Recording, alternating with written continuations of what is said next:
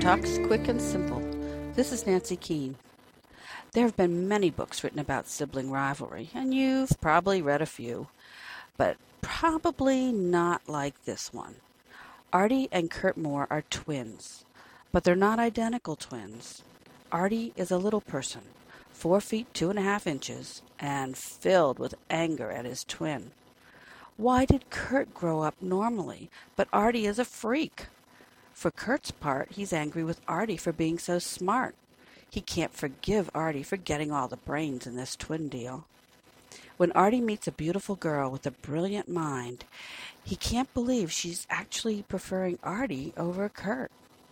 Is there more going on here than meets the eye? Funny Little Monkey by Andrew Auseon, Harcourt, 2005.